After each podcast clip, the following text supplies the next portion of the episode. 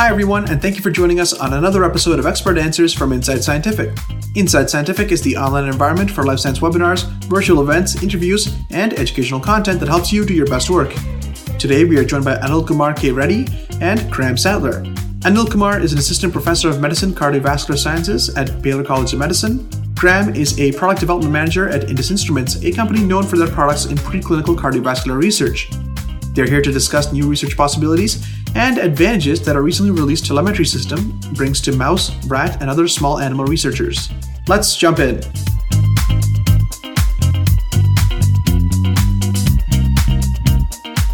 Our first question from the audience would be Could you please give a little more detail on the options that are available for scheduled recording? I'll go ahead and take that one. This is Graham I've got the actually configuration software open right in front of me.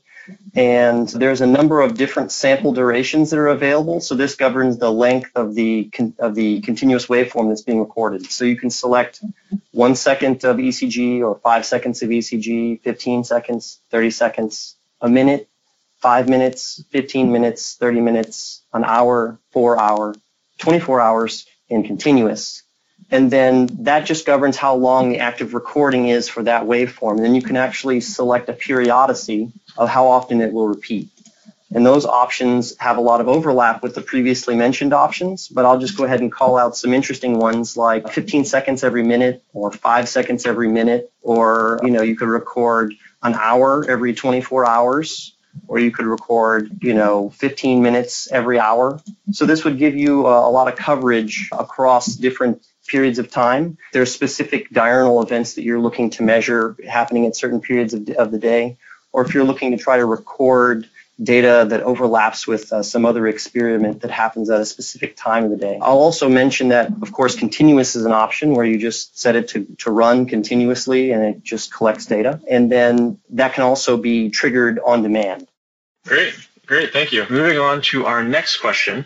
What ECG sample rate options does this system have? We can uh, set this at 512 hertz or uh, 1024 hertz. Those are the two options we have at this point that allows for uh, nice sampling of data. Great. Thank you, Dr. Reddy. And moving on, I am interested in housing my animals in the vivarium and bringing them up to my lab during the day for testing. Would this system work for this application? Yes, that's actually one of the use cases that we designed for this system. Being able to charge the animals in a certain location and then uh, bring them to a different location for testing is one of the use cases that we uh, took really seriously when we were designing the system. And the battery capacity of the implant can actually last for, like Anil said, two weeks of continuous recording at a location that is far away from the charging station and the communication station. So you're able to power the implant, collect data, and store it internally, you know, basically anywhere, completely separated from technology or computers. So that could be, you know, recording in the vivarium as the animal is just housed down there, and then brought upstairs to a lab for a number of hours to to recharge and to pull the data off, or to you know house it in your satellite facility and then bring those animals to do a test at a collaborating researcher's lab or at a, a disconnected space of your lab where it's not very close to where you have all the, the charging and housing uh, stuff set up. So when the when the device is brought back in, the implants are brought back inside range of the communication module, it actually starts pulling all the data off of those implants and clearing up space on the implant as that data is transferred. So instead of having you know a fixed amount of capacity on the implant that capacity is you know returned to the implant once you transfer the data to the base system. So that's how you can kind of get this situation where you're able to collect a lot of data away from the, the base install with the charging and communication infrastructure and then uh, kind of pull all the data off recharge everything and go back and collect another section of data you know wherever you're you're running the experiment in a different location Great, Grant. That's yeah, a great answer, and I, I, feel as though a lot of the researchers online are are going to be elated with that response. I think that will make everyone's life a lot easier. A lot of the questions coming in have been related to ECG analysis, and and one in particular is are there analysis features on the fly in the software or and you know if if yes or no can this data be exported for additional analysis outside the program I probably both me and Graham can answer uh, that question. Uh, I'll answer first. Uh, yes, uh, there is an option, as you could have seen in the presentation, that we can export the data, selected segment or the entire segment into two formats. We have currently have a, a CSV format where you can export it into Excel and do the analysis there if you're comfortable with that. We also have a Biopac format that we can export it into and use Biopac software. And if I'm correct, that comes with the package. Graham will answer that part. And you can analyze this data to get all the parameters out from the Biopac system. Graham, if you would like to elaborate on that. Yes, I would. Every system does ship with the Biopac acknowledged software package, and we have created the export routines that are needed to seamlessly interface with type of data that they are expecting.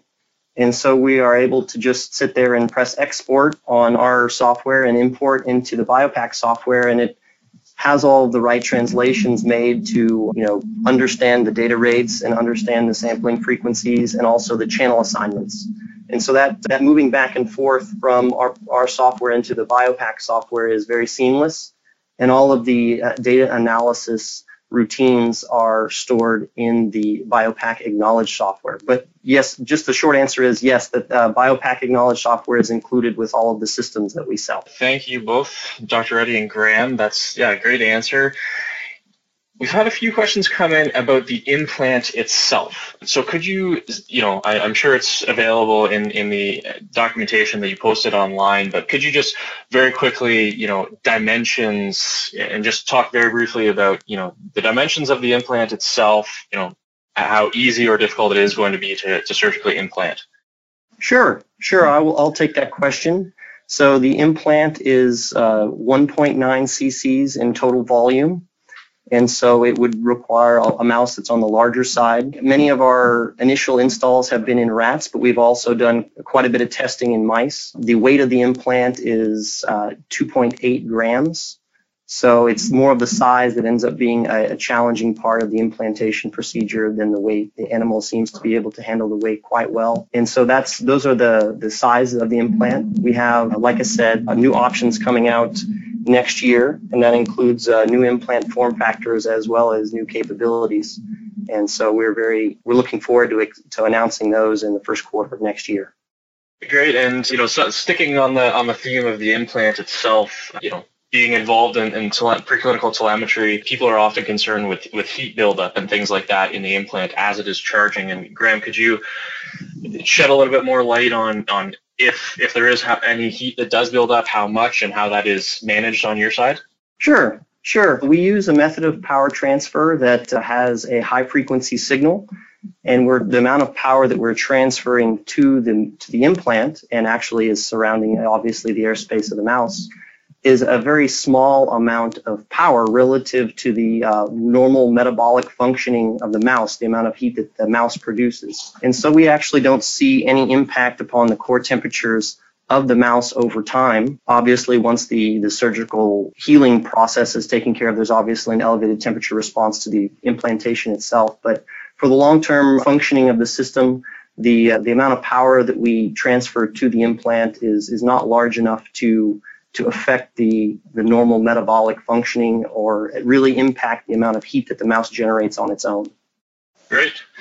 And again, I'm sure that all of our attendees will be happy to hear that answer for sure. Getting back into, you know, parameters that are sampled and measured upon using the system, one question is how often is temperature sampled? The temperature and the, the, activity and the heart rate, they are all sampled and reported every six uh, seconds. And I've seen uh, in the slides the dots I was referring to. So those are the things that are sampled every six seconds. Yeah, and I can add a little bit of uh, insight into that as well. We're actually in the midst of a, a software update to improve that frequency to once every second, and that will be selectable by the researcher because there's a number of researchers that have contacted us who are interested in a more fine resolution on temperature and activity for the particular studies that they were working on. So that will be coming out in the next uh, month or so. Great. And in terms of data quality, so data noise can be an issue with, you know, live animal studies like this as you're as you're recording as the animal, you know, it goes about its daily business. What data noise, if any, uh, have you guys seen as the, the rodents are moving around? Surprisingly, we've seen we've put animals together that are implanted in the same cage. In fact, even the ones that have just had surgery with the ones that didn't have surgery. And it's only during that initial phase where they are trying to walk, ambulate, you see a little bit of jittery type of signal, but eventually within uh, 12 hours, the signal starts to clean out and there we don't see much noise interference from just moving around.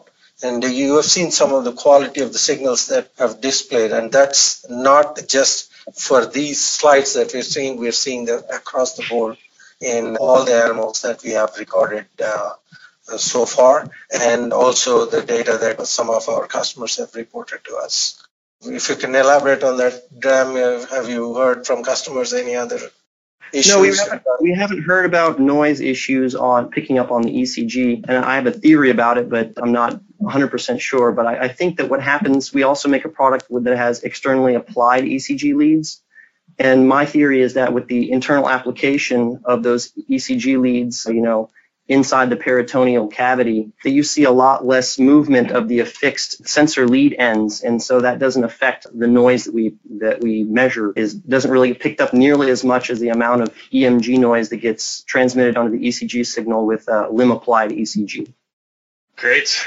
All right. Thank you again. And moving on, again, back to a couple more questions about the implant itself. Long-term use of the system, is that based upon refurbishing implants or purchasing new ones?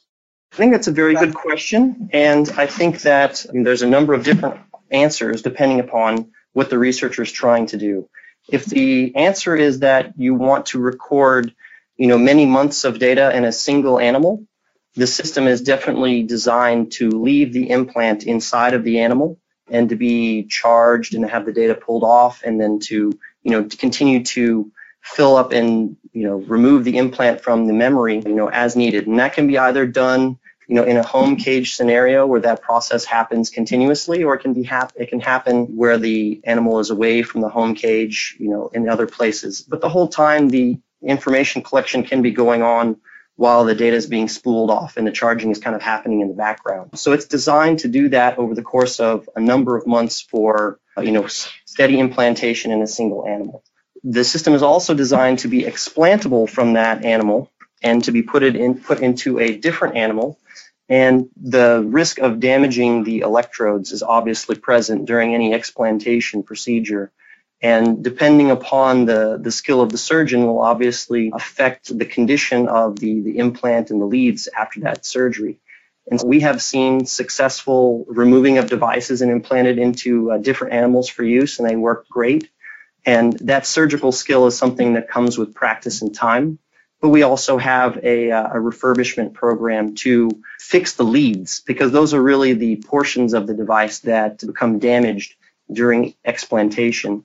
And so we're able to uh, kind of help users extend the life of their implant without having to, to buy another one. That's kind of how that is hoping to work.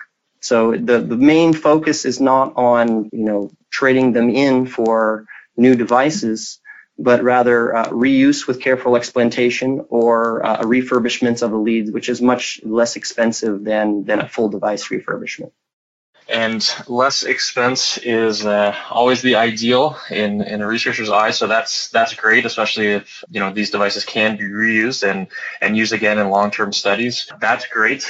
The question of pressure has come up quite a few times. You guys have highlighted what specific parameters uh, your telemetry system will measure.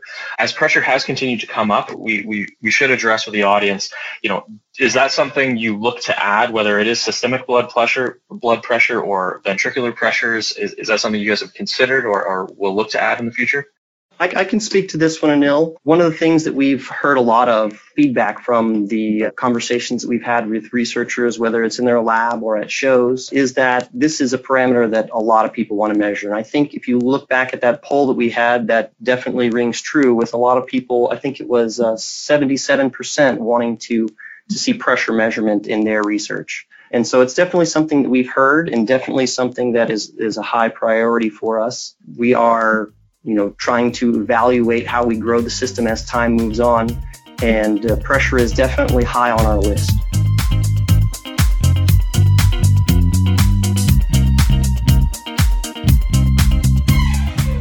We hope you enjoyed this episode of Expert Answers and that you will tune into future episodes where researchers just like you answer questions about their work and share science. For the full webinar, please see the link in the description. Don't forget to subscribe, and we'll see you next time.